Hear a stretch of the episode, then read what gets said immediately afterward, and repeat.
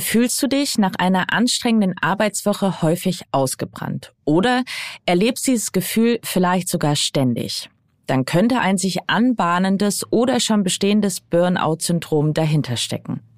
Welche Anzeichen dafür sprechen und wie es diagnostiziert wird, darum geht es in dieser Folge. Ich gehe außerdem der Frage nach, ob Kopfbälle unserem Gehirn schaden. Mein Name ist Elisabeth Kraft und ich bin Wissenschaftsredakteurin bei Welt. Und ich freue mich sehr, dass ihr da seid. Aha. Zehn Minuten Alltagswissen. Ein Podcast von Welt. Jede bzw. jeder zweite Deutsche fühlt sich von Burnout bedroht. So das Ergebnis des Stada Health Report aus dem Jahr 2022. Demnach hätten 13 Prozent der Befragten nach eigenen Angaben bereits ein Burnout erlebt und 14 Prozent fühlen sich oft so, als stünden sie kurz davor. Aber worüber sprechen wir eigentlich, wenn wir vom Burnout-Syndrom sprechen? Es handelt sich um eine Belastungsstörung, die durch chronischen Stress, Überarbeitung und emotionale Erschöpfung entsteht. Ein fordernder Job beispielsweise, der kann dazu führen, dass Körper und Psyche streiken um sich vor weiterer Überlastung zu schützen. Oft sind die Übergänge zwischen Stress und Burnout fließend. Wer die ersten Anzeichen erkennt, kann frühzeitig gegensteuern.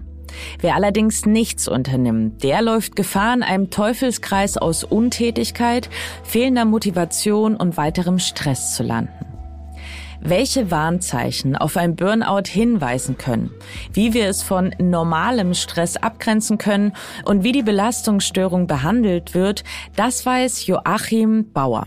Er ist Arzt, Psychotherapeut, Neurowissenschaftler und Autor des Buches Arbeit, warum sie uns glücklich oder krank macht.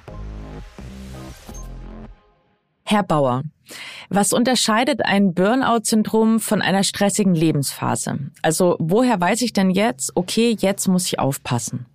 Ein Burnout-Syndrom wird definiert durch drei Merkmale.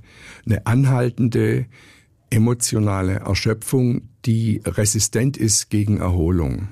Zweitens eine innere, unüberwindbare Abneigung gegenüber der Arbeit, und zwar insbesondere nicht gegen jede Arbeit, sondern gegenüber der Arbeit, die man gerade macht. Und drittens, dass ich feststelle, ich investiere immer mehr Zeit und bin trotzdem immer ineffektiver. Das heißt, ich arbeite viel, aber es kommt wenig dabei raus. Das sind die drei Merkmale des Burnout-Syndroms. Was können denn erste Anzeichen für ein drohendes Burnout sein? Also das erste Merkmal, die resistente Erschöpfung. Äh, wie zeigt die sich eigentlich? Ne? Die zeigt sich durch einen verminderten Antrieb, dass ich spüre, ich habe dauerhaft keine Kraft. Kurze Erholungsphasen helfen überhaupt nicht und vor allem treten in dieser Phase eben psychosomatische Beschwerden auf, also zum Beispiel vermehrt Kopfschmerzen, Rückenschmerzen sind sehr häufig, ja, und Schlafstörungen. Wenn ich diese Anzeichen erkenne, kann ich denn jetzt in dieser Phase schon gegensteuern? Und wenn ja, wie mache ich das denn am besten? Also das Burnout-Syndrom entwickelt sich meistens durch die Kombination von Faktoren, die mit dem Arbeitsplatz zu tun haben und durch Faktoren, die mit mir selber zu tun haben als Arbeitnehmerin oder Arbeitnehmer.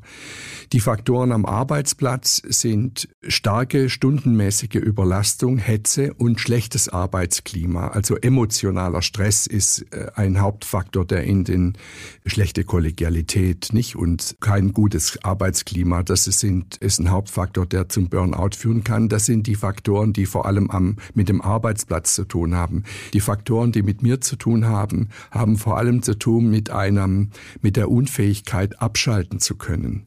Das heißt, wir sehen oft Menschen, die sich überstark mit der Arbeit identifizieren, aufopfern, die nicht Nein sagen können, wenn ihnen noch ein weiteres Projekt aufgeladen wird, die sich also, die quasi mit der Arbeit verheiratet sind und dann abends nicht abschalten können und die Zeit, die sie hätten abends oder am Wochenende, nicht für die Regeneration nützen können. Das heißt, die Frage, was kann ich jetzt tun, wenn ich merke, ich rutsche langsam in einen Burnout rein, ist, dass ich einerseits die Situation am Arbeitsplatz überprüfe, kann ich den Stress dort reduzieren, kann ich etwas dafür tun, dass das Arbeitsklima sich verbessert. Das ist das eine, was ich tun kann. Und das andere ist, dass ich mehr auf mich schaue und prüfe, bin ich zu stark innerlich sozusagen sozusagen mit der Arbeit identifiziert und muss ich vielleicht etwas stärker lernen, abzuschalten abends und mich nicht quasi mein ganzes Leben durch die Arbeit auffressen zu lassen. Wie genau wirkt sich denn ein Burnout-Syndrom auf meinen Körper, meine Psyche und auch auf soziale Kontakte von Betroffenen aus? Also die Arbeit ist ja an für sich eine Ressource, die uns gesund machen kann. Also Menschen, es gibt ja viele Menschen, die würden gerne arbeiten und äh, haben keine Arbeit. Nichts macht den Menschen gesünder und glücklicher, wenn er eine Arbeit hat, in der er sich wiedererkennt, wo er merkt, das ist etwas, wo ich mich verwirkliche, da bin ich lebendig, nicht? Wenn diese Freude an der Arbeit, die kann gestört werden durch ähm, verschiedene Einflüsse. Einmal, dass ich äh, merke, es wird nicht wertgeschätzt, was ich mache. Also ich setze mich ein, aber ich kriege keine Wertschätzung zurück. Also diese Balance zwischen Effort, Verausgabung und Reward Anerkennung, Wertschätzung, die ist, die stimmt nicht mehr. Und wenn diese Balance gestört wird, dann entwickelt sich leicht ein Burnout. Das andere ist, dass ich am Arbeitsplatz einen gewissen Freiraum haben sollte, wie ich meine Arbeit mache. Also, das heißt, dass man, dass man, wenn ich von einem Menschen viel fordere und aber bis ins Kleinste auch vorschreibe, wie er es machen muss, dann ist diese Gestaltungsmöglichkeit massiv eingeschränkt. Und äh, wenn diese äh, Situation also massiv eingeschränkt ist, dass ich bis ins kleinste Vorschriften gemacht kriege und nicht selber gestalten kann, was ich tue, dann steigt auch das Risiko für Burnout. Können Sie einmal erklären, wie ein Burnout-Syndrom diagnostiziert wird? Anhand der drei Kriterien, die ich anfangs nannte, kann man das Burnout-Syndrom dann auch diagnostizieren. Also eine anhaltende Erschöpfung, die nicht besser wird, wenn ich mich mal kurzzeitig am Wochenende oder im Urlaub erhole, wenn dann sofort, sofort, wenn ich, den, wenn ich die Arbeit wieder aufnehme, sich die Erschöpfung quasi fortsetzt. Anhaltende, nicht überwindbare Erschöpfung. Zweitens, ein Verlust der Liebe zur Arbeit, nicht? Also ähm, de, die Empathie, die wir zum Beispiel für unsere Klienten haben, dass wir gerne für jemanden tätig sind, sei es im Pflegeberuf, sei es in den Medien, sei es im äh, Lehrberuf an den Schulen, nicht? Dass ich merke, hey, das, was ich eigentlich mal gerne gemacht habe. Ich schreibe gerne für meine Leserinnen und Leser, ich unterrichte gerne für meine Schüler oder ich bin gerne Pflegekraft im Krankenhaus.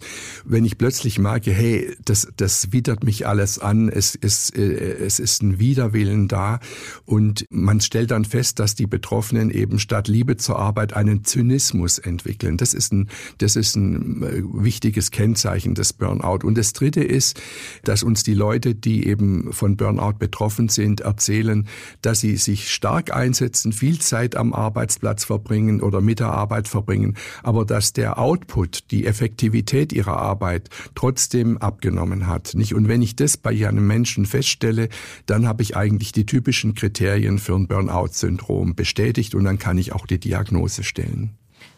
Und abschließend natürlich fast die wichtigste Frage, wie genau wird denn ein Burnout-Syndrom behandelt? Wenn wir äh, Burnout-Patienten in der Praxis sehen, ich selbst bin ja äh, auch Psychiater, ich sehe auch äh, Menschen in der Praxis, äh, dann äh, setzen wir an den beiden Punkten an, äh, die das Burnout-Syndrom verursachen in den allermeisten Fällen, nämlich was kann die betroffene Person tun, um die Situation am Arbeitsplatz zu verbessern?